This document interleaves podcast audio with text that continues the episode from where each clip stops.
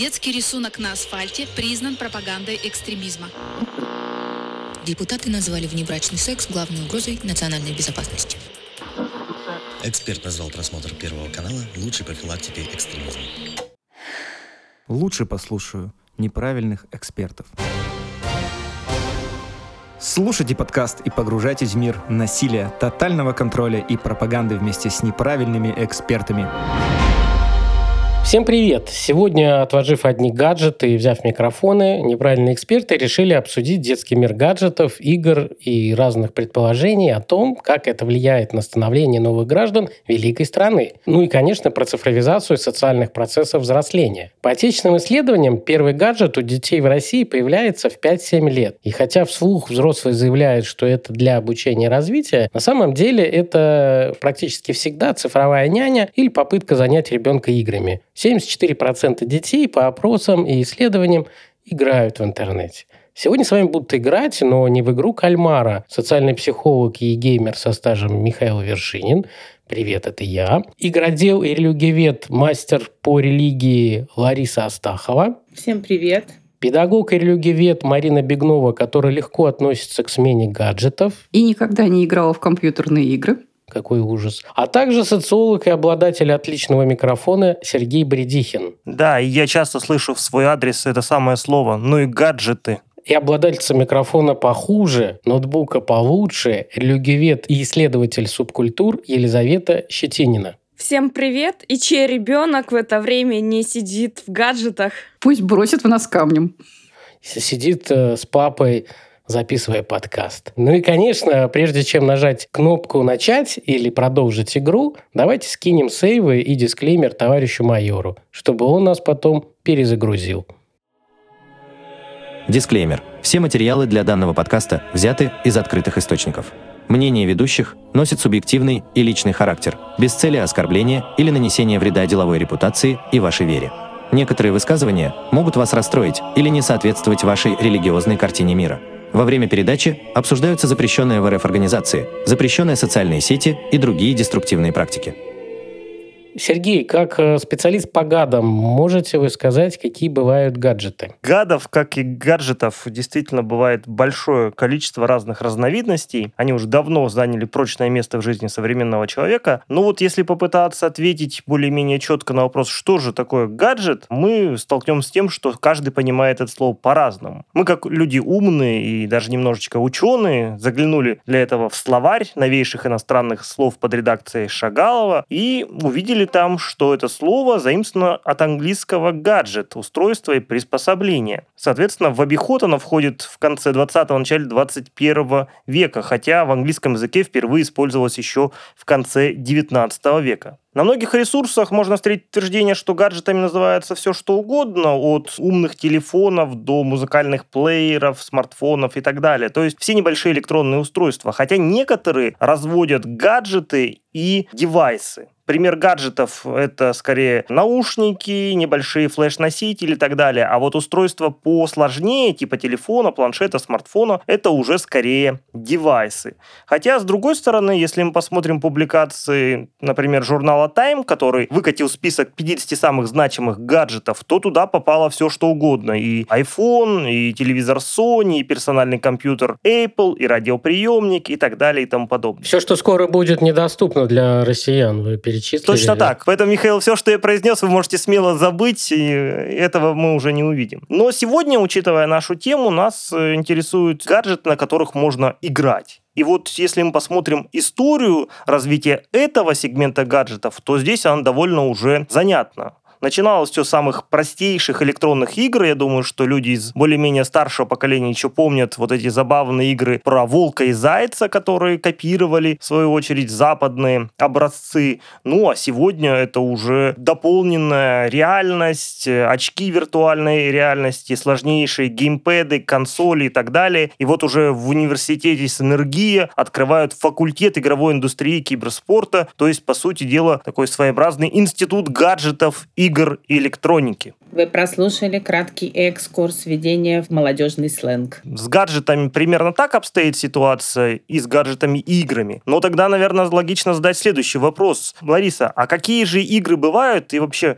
для чего люди, так сказать, играют в этой жизни? На самом деле существует огромное количество определений игр, пониманий игр, и все зависит от того, что под этим подразумевается. Большая советская энциклопедия предлагает, на мой взгляд, самое лучшее определение игры. Игра — это тип осмысленной непродуктивной деятельности, где мотив лежит не в ее результате, а в самом процессе. Да, действительно, это определение многие посчитают, наверное, спорным, но в принципе, действительно, речь идет о том, что игра, если мы возьмем любую игру, маленьких детей, животных, базовые позиции, компьютерную игру, это чаще всего все-таки непродуктивная деятельность, и действительно сама основная цель — это не результат, а сам процесс игры и получение удовольствия от этой игры. Вообще, изучением игры занимается огромная область. Сегодня есть целое направление, игропрактика, которая занимается созданием, использованием игр. Там рассматриваются внешние контексты игры, влияние их на устройство, последствия игры, как влияет игра на окружение, в которое она проводится. И это огромный длительный процесс, который крайне интересен с точки зрения позитивных последствий игры. Но вернемся к нашей теме. Да? Повторюсь за Людмилой Смеркович и выделю пять признаков игры, пять базовых характеристик, которые отличают все типы игр. Во-первых, игра происходит отдельно от всего остального. То есть она всегда проходит вне повседневной реальности. Существует некий водораздел. Во-вторых, игра обязательно предполагает собственную активность каждого из участников игры. Неважно, вы играете в живой деятельности или это компьютерная игра. Игра — это значимое для ее участников действие. И именно это один из аспектов, который влияет потом, когда мы будем говорить с вами о факте игры зависимости и так далее. Это значимый аспект, он всегда имеет ценность для игрока. В-четвертых, игра всегда предполагает наличие игрового пространства и игрового производства, игрушечного производства своего рода. То есть речь идет о чем? Что игровые артефакты, процессы, они не имеют ценности вне игры. То есть когда человек зарабатывает какие-то, я не знаю, там, костюмы, какие-то артефакты выбивает в игре, они редко имеют смысл. Ну, есть, конечно, варианты сейчас на некоторых играх, когда вы можете это продать, но далеко не каждая игра это допускает. Да? Ну и, наконец, э, мы говорим о том, что игра обязательно предполагает двойственность отношений игроков. То есть есть отношения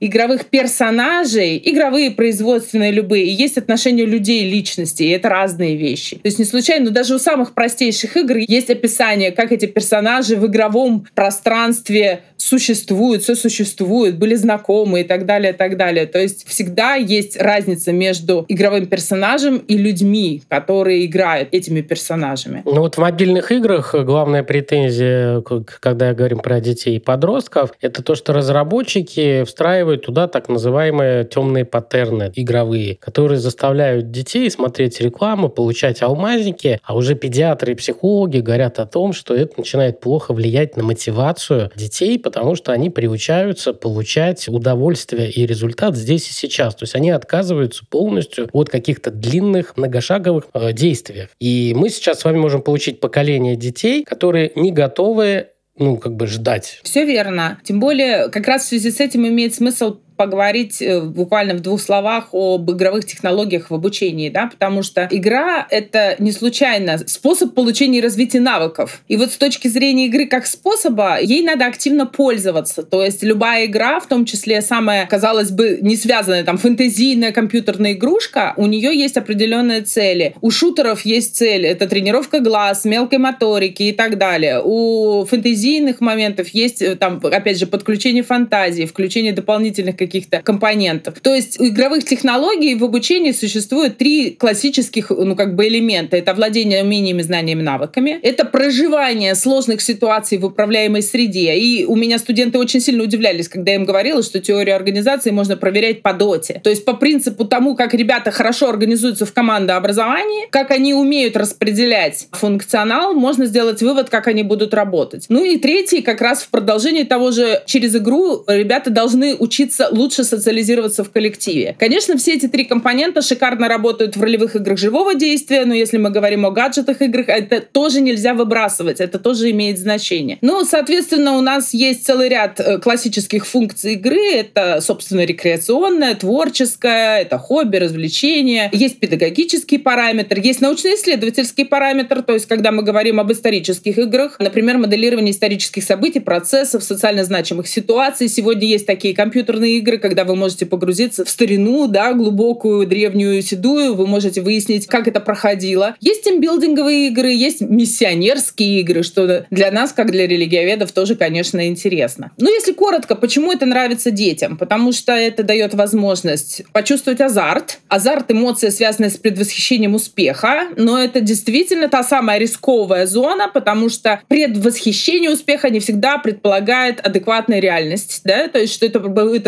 разрешаться. Во-вторых, получить фан, удовольствие от процесса игры, от результата игры. В-третьих, опробовать какую-то другую роль, выйти из реальности, перейти вот эту границу, уйти от рутинной деятельности, переключиться, получить новый опыт, который в нашей реальности получить нельзя. Ну и, наконец, творческая сторона, то есть мы проявляем творчество, мы создаем что-то новое в процессе игры, это позволяет нам развиваться. С этой точки зрения есть четко прописанные структуры ролевой игры, например, или игра может быть в виртуальном пространстве, то есть это либо реальный, либо виртуальный полигон, это определенные временные рамки, в которых вы играете, обычно это четко обозначается, это правила, которые прописываются в игровом пространстве, это цели, которые прописаны, что вы должны сделать, ради чего вы играете. Причем цель всегда многоуровневая, потому что речь идет о том, что есть э, цель создателей игры, и у игрока цель может быть совершенно другая. Нелинейный обычно все-таки сюжет, потому что даже самые простейшие игры предполагают какие-то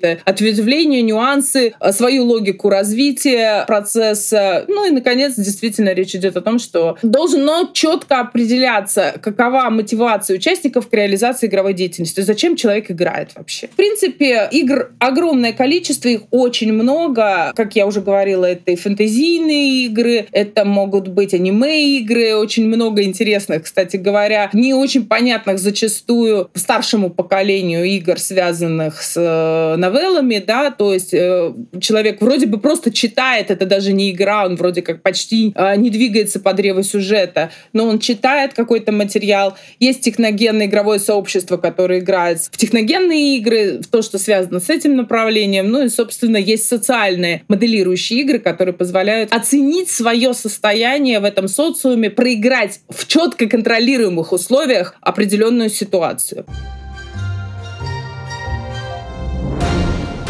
Лично я считаю, что игры, они позволяют подросткам легче социализироваться, причем вне зависимости от того, какая игра, но я не уверена, что с этим согласны все мои коллеги по подкасту. А вы? Марин, как вы считаете, полезно ли подросткам играть? И кого считать подростками? Очень сложный вопрос, Лариса Сергеевна. На самом деле, для того, чтобы понять, нужны ли игры подросткам, не надо обращаться к современной игровой индустрии, это однозначно да. А дело в том, что, собственно, игры — это моделирование реальности, в котором, так сказать, нуждаются подростки просто в силу своих возрастных особенностей. Вообще, если честно, когда мы говорим про подростков, как правило, с ними связано очень много эпитетов из серии раздражающие. А, то есть они непослушные, они неопрятные, они неудобные, трудные, они не признают социальных границ, да, с ними достаточно сложно работать. И я очень часто, работая в школе, видела, как взрослые дяди и тети теряются перед толпой школьников соответствующего возраста от 11, соответственно, до 15 лет. И, в общем и целом,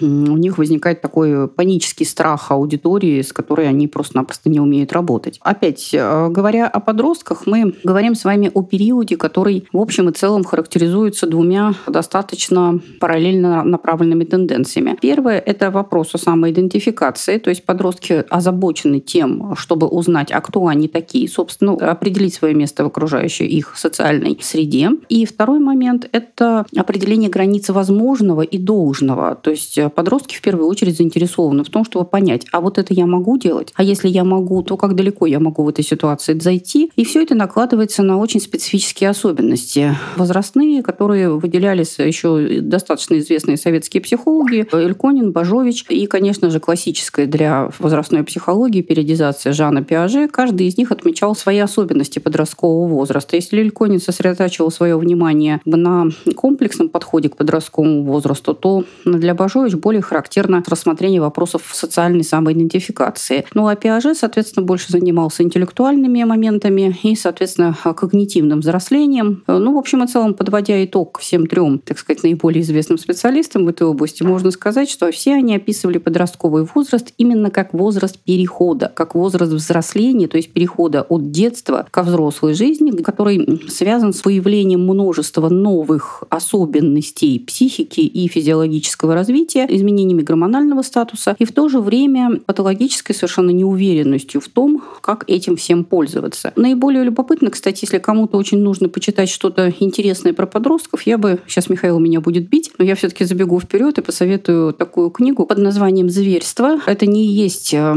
ошибка, она так и называется именно «Зверство». Написали ее два американских, как бы это сказать, специалиста, что ли, Барбара Натансон Горовец и Кэтрин Бауэрс. Но Кэтрин Бауэрс — это научный журналист, ее перу принадлежит довольно много работ. Ну, в общем, она посвящена как раз социобиологическим аспектам подростковой жизни. И самое интересное в этом, знаете, что когда я читала впервые, э, я была страшно удивлена тем, что американский биолог открывает для себя заново те самые моменты, которые мы проходили еще, когда я училась в педагогическом институте, то есть те как раз, которые были характерны вот для классиков возрастной психологии. Потому что у нас скрепы и духовность, а это прогнивший Запад с ЛГБТК плюс. Михаил, я думаю, что тут дело не в скрепах и не в духовности, а просто в том количестве и качестве внимания, которое уделялось проблемам, вопросам детства именно в советской возрастной педагогике и возрастной психологии, той тщательности, к которым подходили в те далекие, к сожалению, от нас времена к исследованиям в этой области. Подводя итог, я хочу сказать, что игры на самом деле для подростков необходимая вещь. Несмотря на то, что они склонны увлекаться ими чрезмерно. Почему? Потому что это деятельность, в которой они чувствуют себя себя наиболее уверенно. И это деятельность, которой они не получают очередных, так сказать, пинков от взрослого мира, потому что, еще раз, подростковый возраст — это возраст, когда дети перестают быть детьми как таковыми. То есть они начинают входить вхождение во взрослый мир, и в этой ситуации они оказываются чрезвычайно уязвимы. С одной стороны, они еще не знают, как себя вести по-настоящему правильно, то есть у них нет готовых моделей поведения, а с другой стороны, уже перестают пользоваться тем кредитом, который общество выдает маленьким детям. То есть э, все их поступки поступки воспринимаются в достаточной степени критично. И постоянно звучит, ну ты же уже взрослый, ты же должен понимать. На самом деле, в большинстве случаев они не очень хорошо понимают, что именно они делают. Почему? Потому что здесь примешивается не только неумение владеть своими новыми физиологическими возможностями, но еще и гормональные определенные сложности. Все это растет, болит, чешется, и, соответственно, человек не очень уютно себя чувствует в целом. И естественно, что интеллектуальные особенности этого возраста заключаются заключается в том, что все те механизмы, которые характерны для взрослого человека, я имею в виду когнитивные механизмы, они развиваются именно в этот период очень активно. Но опять-таки подростки еще не умеют ими в достаточной степени владеть и применять их в определенных ситуациях по назначению. Поэтому получается такая странная штука. Вот здесь он думает, действует и поступает как взрослый человек, а в этой ситуации совершенно как ребенок, и это очень раздражающе действует на многих взрослых. Они никак не могут понять, а что, собственно, происходит, почему вот в этой ситуации он поступает именно так, как нужно, а в другой ситуации поступить так, как нужно, не в состоянии. И игры во многом помогают проигрывать именно социальные сценарии. То есть подростки в этой ситуации получают некоторые навыки того, как они должны вести себя с другими людьми. Вот другое дело, что большая часть опасений взрослых связана с тем, что большинство игровых сценариев у нас предлагают ну, совершенно невероятные для реального мира варианты, да, и всяческие вот упомянутые Лариса Сергеевна сегодня Дота, она как-то не очень вяжется, да, с реальной реалиями современной жизни. Тут, наверное, слово следует передать кому-нибудь из коллег, кто расскажет нам о том, что такое возрастные цензы в играх и почему они были установлены. Я думаю, Сергей расскажет, то, что он сегодня фактически пробивает все наши возрастные цензы своей красотой. Тема с возрастными цензами довольно интересна и обширна. Несмотря на то, что некоторые люди считают, что возрастной ценз в видеоиграх слишком жестокий, эти люди просто никогда не покупали игру для детей 6+, и не встречали там головоломок, которые вы не можете решить. Вот это на самом деле жестоко. Если говорить серьезно, то возрастные рейтинги, лицензии игр появились в США в 90-х годах. Там они родились не просто так, а на фоне, как это водится в США, скандалов, шоу, бурных обсуждений. В тот раз они были вызваны появлением небезызвестной игры Mortal Kombat, а также нескольких других игр, в которых демонстрировались сцены жестокости. Это все привело к слушаниям в Сенате, где постановили, что необходимо внедрить систему рейтингов. Более того, было поставлен этот вопрос довольно жестко. Либо государство начинает заниматься регуляцией контента в играх, и всем становится больно и плохо от этого, или сама индустрия начинает саморегулироваться. Разумеется, индустрия выбрала второй вариант, и так появилась ESRB, это такая негосударственная организация, которая, собственно, и создает систему рейтингов в играх, и сам рейтинг видеоигр получил одноименное название. Вслед за США эта инициатива была подхвачена и в Европе, и в Японии, а позже дошла и до России. В каждой из стран существует своя система рейтингования, но все они более-менее похожи и работают по одной схеме. Издатель заключает договор с организацией, которая занимается рейтингами, и, соответственно, организация оценивает видеоигру и присваивает ей тот или иной рейтинг. В России, собственно, эта система начала работать с 2012 года. Она называется RARS, Russian Age Rating System. Государство старается глубоко не погружаться в рейтингование, но следит за соответствием присвоенного рейтинга требованиям закона. А, собственно, самим рейтингованием занимается также индустрия.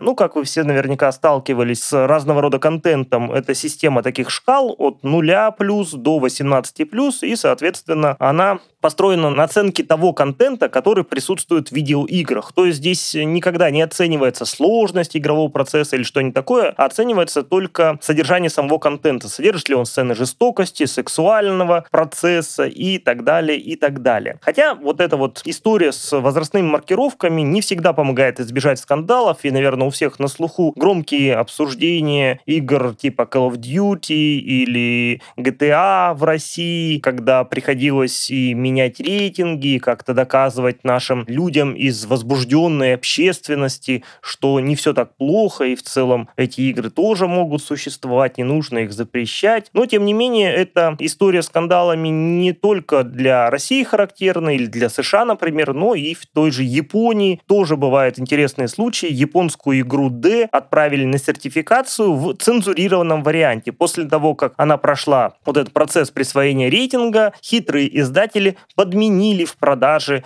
цензурную версию не подцензурной и выпустили полноформатную версию, что вызвало довольно большой скандал. Но в целом система рейтингов, наверное, не бесполезная штука, поскольку помогает и родителям сориентироваться в различных играх и, собственно, действительно оградить детей от некоторых вещей, которые они не должны видеть или которые, например, для них могут э, быть опасны в той или иной мере. Ну, элементарно какая-нибудь реклама в современных мобильных играх, которая заставляет детей нажать на кнопочку и потратить деньги родителей, наверное, ее нужно показывать с определенного возраста. В Германии прибавляется несколько лет э, к тому сроку, который вот у нас выходит. У нас, например, пометка 6 лет, то в Германии это, скорее всего, будет 11 лет. И там зеленая кровь в играх. Если есть, то она зеленая. А в Китае, например, до конфликта, может, не все знают, что американские игры попросили на выход из э, Китая. Это большой удар, потому что как и прокат кино, так и серваки с играми онлайн э, для западных компаний в Китае это золотое дно. Там нельзя, чтобы кости. То есть кости связаны с предками, носят религиозный характер. Соответственно, в играх никаких там скелетов и так далее в Китае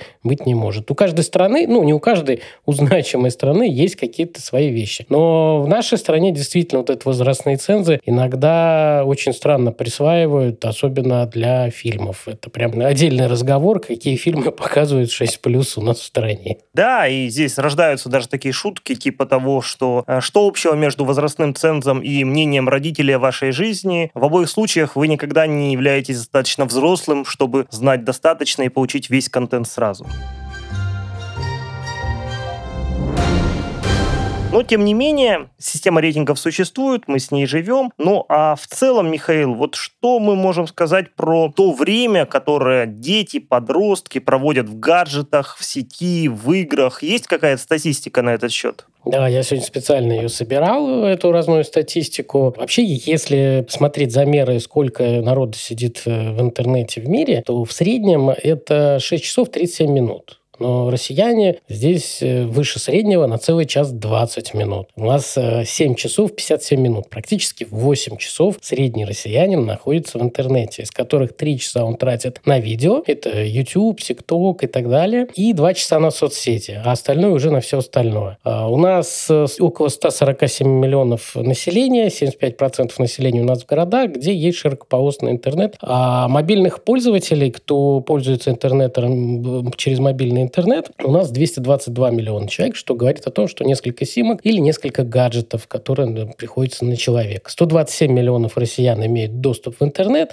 и 106 миллионов используют социальные сети. Социологическое исследование проходило в прошлом году, называлось «Подростки 360». Оно охватило больше 300 тысяч респондентов из 85 регионов. Из них почти 140 тысяч это были подростки непосредственно, чуть меньше их родителей, там педагоги и так далее. И почти четверть подростков, 23%, заявили, что проводят в интернете более 7 часов каждый день. Это бьется и с другими исследованиями. 80% заявили, что минимум 3 часа в день они проводят в интернете. И согласно этому исследованию, у 90% подростков часто происходят какие-то случаи, когда они отвлекаются на развлечения в интернете во время дела. 70% могут откладывать дела, чтобы провести больше времени в интернете, и 60% говорят о том, что испытывают раздражение, если долго не могут зайти в интернет. Это приблизительно я в отпуске. У меня начинается ломка где-то минут через 40-50, а где здесь Wi-Fi? Когда я плыву на корабле на Волге, где плохо ловит интернет, я начинаю бегать по борту корабля и ищу, где хорошо ловит. Фонд развития интернета как раз изучает детский интернет. У нас, к сожалению, стали реже выходить исследования именно по детскому интернету. Раньше они выходили практически каждый год,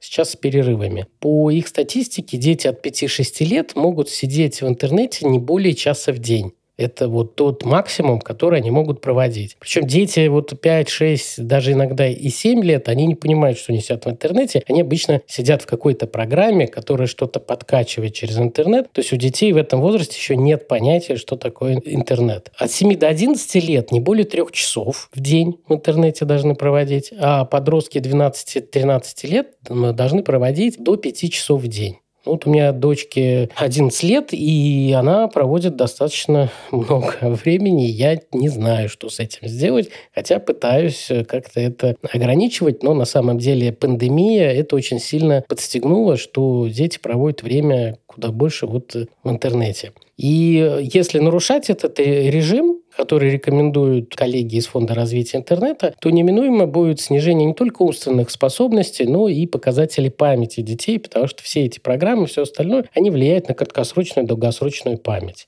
Институт статистических исследований экономики знаний Высшей школы экономики в 2022 году показал достаточно пугающие цифры, что практически 70% российских детей от 3 до 6 лет пользуются интернетом. Постоянно пользуются интернетом 80% детей от 3 до 14 лет. 95% в 2020 году, по их исследованиям, детей от 12 до 14 лет пользовались интернетом. То есть фактически мы можем спорить, говорить, что детям в интернете плохо, надо ограничивать, но они на самом деле сидят там минимум по 4 часа в день, и таких детей абсолютное большинство. Да, конечно, дети заявляют, что они используют интернет для подготовки к урокам. Это эффекты пандемии и дистанционного обучения. Плюс, я думаю, социально приемлемый ответ когда часто при этих исследованиях говорят, что интернет э, используется именно для обучения. Даже когда родители спрашивают, вот вы своим детям там в 5, 6, 7 лет даете гаджеты, зачем? Они говорят, для образования. Но когда ты начинаешь дальше расспрашивать, а какие образовательные программы вы там установили? Вы покупали какие-то специально обучающие там видео или что-то еще? Нет, мотивация покупки гаджета для образования, а дальше ребенок там творит, что хочет. И в 2021 году в ЦИОМ провел интересные исследования,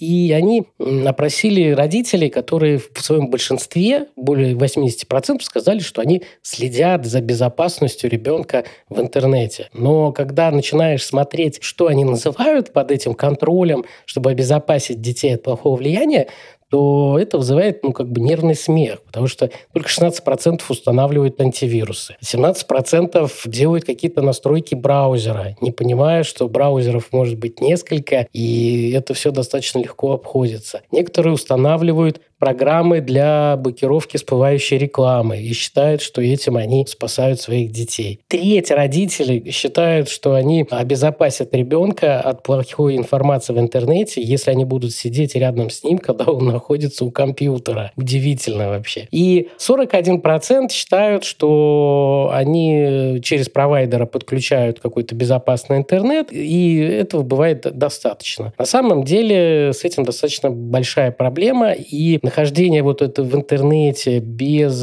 фильтрации различных информационных рисков, хотя мы сегодня больше говорим про гаджеты и игры, формирует определенную зависимость. И вот зависимость от интернета, она в себе несет в том числе элементы игровой зависимости. На самом деле я, с одной стороны, сейчас только что порадовалась, потому что получается, что я все-таки меньше, чем в среднем, практически на два часа, чем среднее население земного шара, сижу в гаджетах, это очень приятно. С другой стороны, как раз, может быть, поэтому я и считаю, что далеко не всегда это все развивается в зависимость. Хотя, честно говоря, я с юности, с детства была человеком всегда азартным, и если в детстве я играла в нарды с взрослыми мужчинами, пока не научусь обыгрывать лиц профессионально играющих, то я боюсь, что если бы в моем детстве были компьютерные игры, это могло бы закончиться для меня плохо. Зависимость от гаджетов. Вообще, что это такое? Де-факто неконтролируемое использование, злоупотребление гаджетами. Понятно, что это негативно влияет на психическое и физическое наше состояние, но на самом деле давно достаточно попытались провести исследование. Как только мобильные телефоны вошли плотно в нашу жизнь, мы выяснили, что есть люди, которые очень болезненно относятся к тому, например, что вторая половина не берет трубку, да, то есть если у вас есть телефон, зачем он тебе нужен? Э, это одна сторона полного контроля. Как раз за счет этого усилились целые массивы, я бы сказала, деструктивного поведения и насилия в семье, в том числе психологического насилия. В том числе, кстати говоря, и родителей над детьми, потому что вам выдали телефон, почему ты не берешь его в школе, предположим. Да? Ребенок может быть на дополнительных занятиях или по каким-то причинам не пользуется в этот момент телефоном. Вообще, зависимость от гаджетов тесно связали сегодня с другим понятием. Это номофобия, термин, описывающий страх остаться без мобильного устройства или его забыть. Кстати говоря, как я уже заметила, иногда этот страх формируется не потому, что это наша потребность иметь под рукой телефон, а потому что как раз мы боимся а, разорвать какого-либо отношения. То есть здесь очень важная связь, что гаджет — это инструмент взаимодействия, предотвращения вот этих разрыва длительных километров и пространств, да, то есть это наша социальная связь. Гаджет — это социальный инструмент взаимодействия с обществом с близкими и нужными нам людьми. То есть поэтому часть специалистов говорят, что номофобия — это на самом деле монофобия, боязнь остаться одному. Психологи для того, чтобы понять степень вашей зависимости от гаджета, предлагают простейший тест. Это убрать телефон и какое-то время попытаться чем-то себя занять. У вас есть много возможностей, там, предположим, вы можете читать еще что-то, но вы не трогаете телефон. Действительно, большинство людей очень быстро начинают испытывать потребность взять телефон в руки. Они не могут читать, они не могут спать, у них выработались определенные механизмы механизмы пролистывания ленты, например, перед сном. И это признаки зависимости, конечно, зависимости от гаджета. Вообще, технические моменты сначала связывали с игровой. Ну, скажем так, компьютерные проблемы, как зависимость от гаджета, изначально не рассматривались. Говорились о специфике игровых зависимостей. Да? И в 1983 году Слоупер и Миллер, ученые технического университета штата Луизиана, впервые описали зависимость от аркадной игры Pac-Man, уподобив ее зависимости зависимости от психоактивных веществ. На самом деле у меня есть тоже вот буквально с собой, я как раз достала одну из книг «Психология зависимого поведения» всего лишь навсего 2008 года, который, то есть получается уже время прошло, однако здесь четко описаны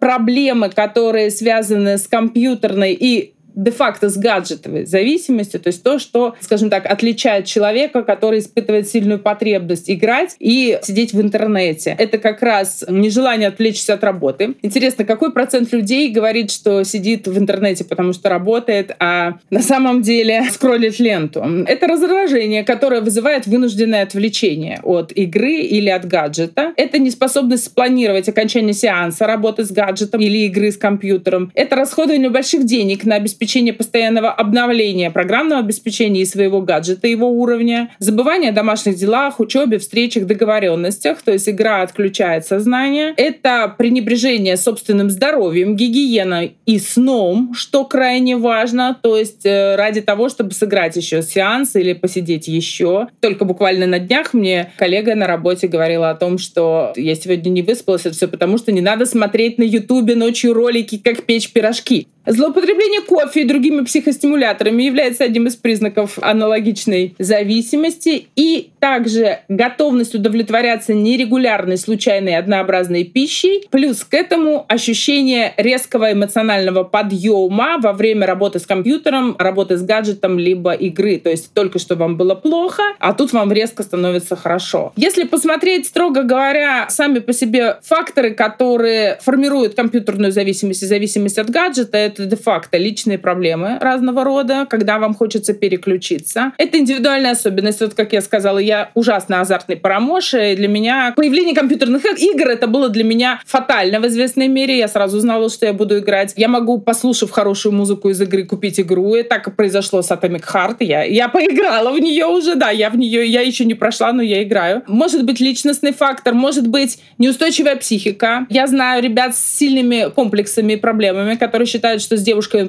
познакомиться не может, он может познакомиться с ней только в игре. Там сформировано хорошее игровое сообщество, но в реал это сообщество не перешло. Это может быть очень острая неудовлетворенность реальной жизнью, желание скомпенсировать нереализованные жизненные потребности. То есть все эти позиции делают нас чуть более подверженными рискам формирования зависимости от компьютерной игры. Но в то же время, вот я бы отметила очень четко. Дело в том, что при игре у человека гормональная система работает таким же образом, да, и человек получает э, удовольствие, как в том числе и любые другие инструменты получения удовольствия. Да? Дофаминовый выброс, он будет единообразен и при наркотической подпитке, да, при очень удачной игре, при определенных влюбленностях и так далее, и так далее. Сегодня существует зависимость от спортивного зала. Есть люди, фитоняшки, да, наши девушки, которые не могут э, не сходить своевременно поприседать. Если у них этого нет, их ломает точно так же, как некоторых ребят ломает от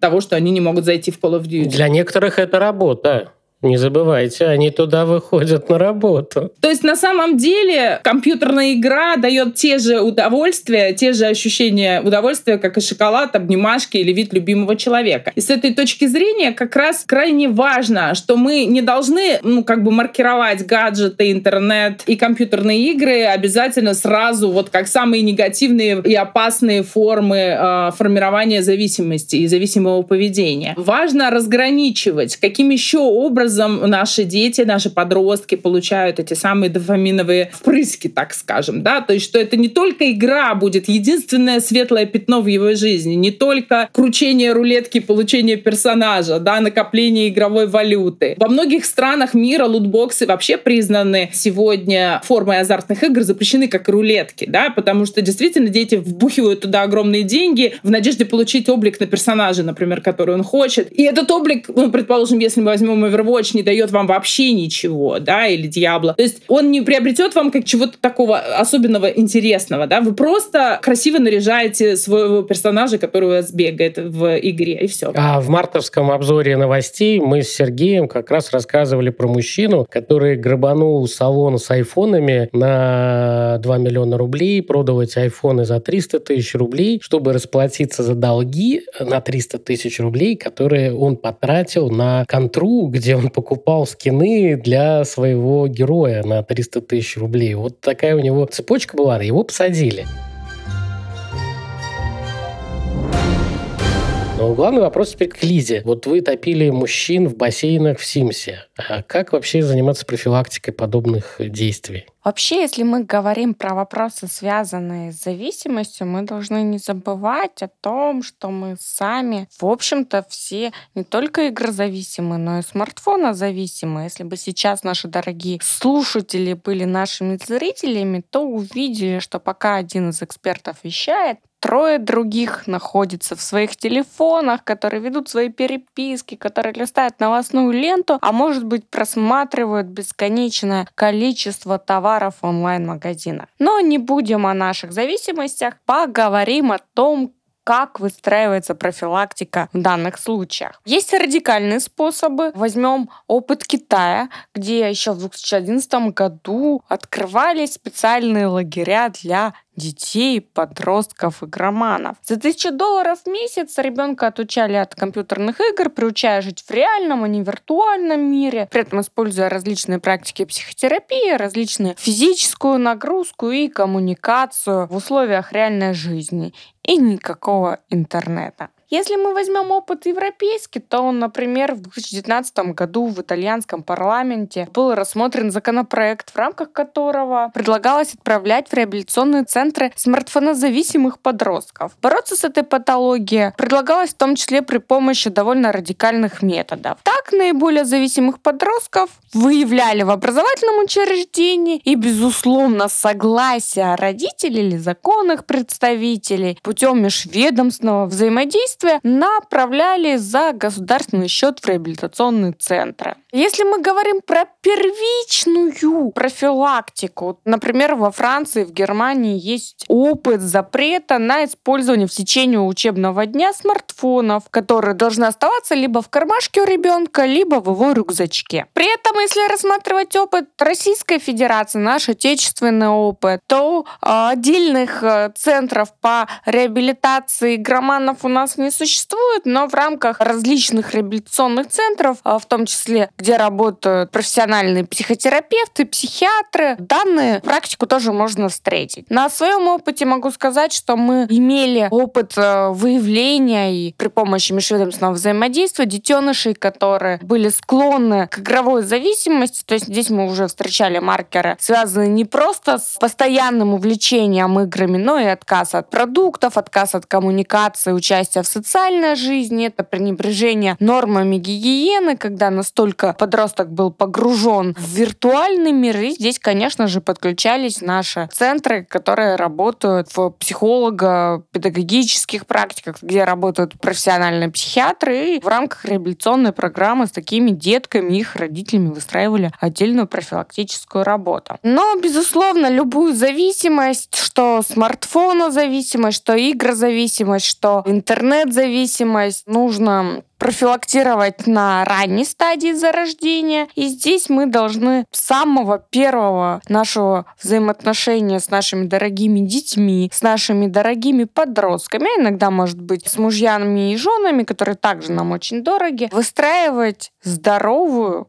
коммуникацию. Не нужно говорить, что влечение с играми — это зло. Не нужно, когда мы выстраиваем вопрос, связанный с профилактикой или обсуждением сложных вопросов, стигматизировать, мифологизировать, паниковать самим, угрожать кому-то страшными, самыми ужасными последствиями. Нет, мы должны уметь восстанавливать здоровые отношения, уметь налаживать контакт с ребенком, диалог с ребенком, диалог с подростком. Играет близкий человек, сядь сядьте рядом и поиграйте вместе. Идите на компромисс. Безусловно, важно обговаривать время, об этом уже Михаил Валерьевич сегодня говорил. Круглосуточный планшет в руках — это зло и для нас с вами, и для наших детенышей. Есть строгие рамки нахождением за планшетом, есть строгие рамки нахождения за смартфоном. За два часа до сна телефончик лучше убрать и взять в руки книжечку. Это полезно для здоровья. Обсуждать и решать проблемы это тоже очень важно. Если наш близкий уходит э, в компьютерные игры, чтобы спрятаться от действительности, которая становится невыносима, наша задача помочь ему справиться с этими проблемами. Не в интернете, а в реальной жизни или хотя бы выслушать. Опять-таки без стигматизации, без угроз и без всяких-всяких страстей. Изучайте новые гаджеты, изучайте новые игры, обсуждайте эту тему, общайтесь на эту тему, не стигматизируйте те вещи, в которых вы не разбираетесь. И, как всегда, традиционно во всех советах нашего подкаста, сохраняйте критическое мышление. А, вообще, очень полезный совет поиграть со своим ребенком и посмотреть, во что он играет, как он играет. Возможно, у вас идет процесс формирования очень крупного игрока в игроиндустрии э, на очень высоком уровне. Дело в том, что родителям некоторым очень полезно было бы посмотреть, сколько зарабатывают профессиональные игроки. И это, в принципе, для кого-то из ребят может быть действительно хорошей профессией на всю жизнь. Сначала они играют, а потом они тренируют других игроков и показывают, как формироваться, как работать в команде. Это полезные навыки, которые могут быть очень и очень востребованы и очень неплохо оплачиваться. А еще есть всякие детские подкасты, рассчитанные именно на молодежь и подростков.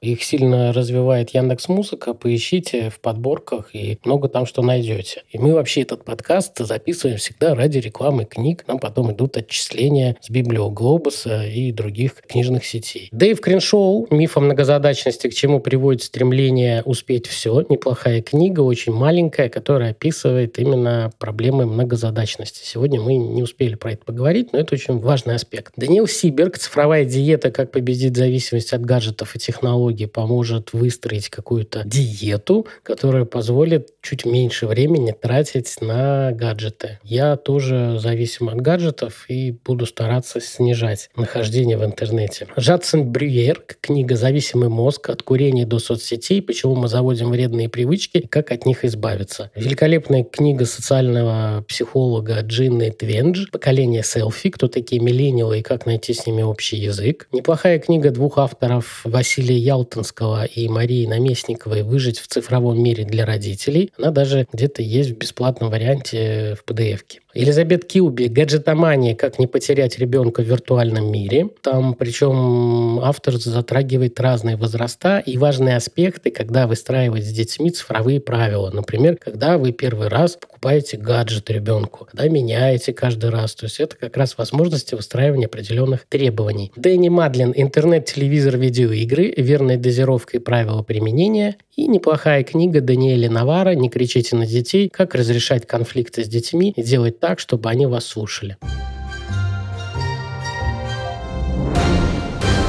Ну что ж, дорогие друзья, мы подошли к концу нашего подкаста о том, как игры и гаджеты влияют на жизнь наших детей и подростков, и как мы с вами поняли, важно найти баланс между играми и другими аспектами жизни. Игры могут быть очень полезными для развития социальных навыков, креативности, но также важно уделять время учебе, спорту, другим хобби, а самое главное общению с близкими людьми. Играть и использовать гаджеты, как и все остальное в жизни, нужно уметь с умом. Точно так же, как и слушать наш подкаст «Неправильные эксперты». На сегодня все.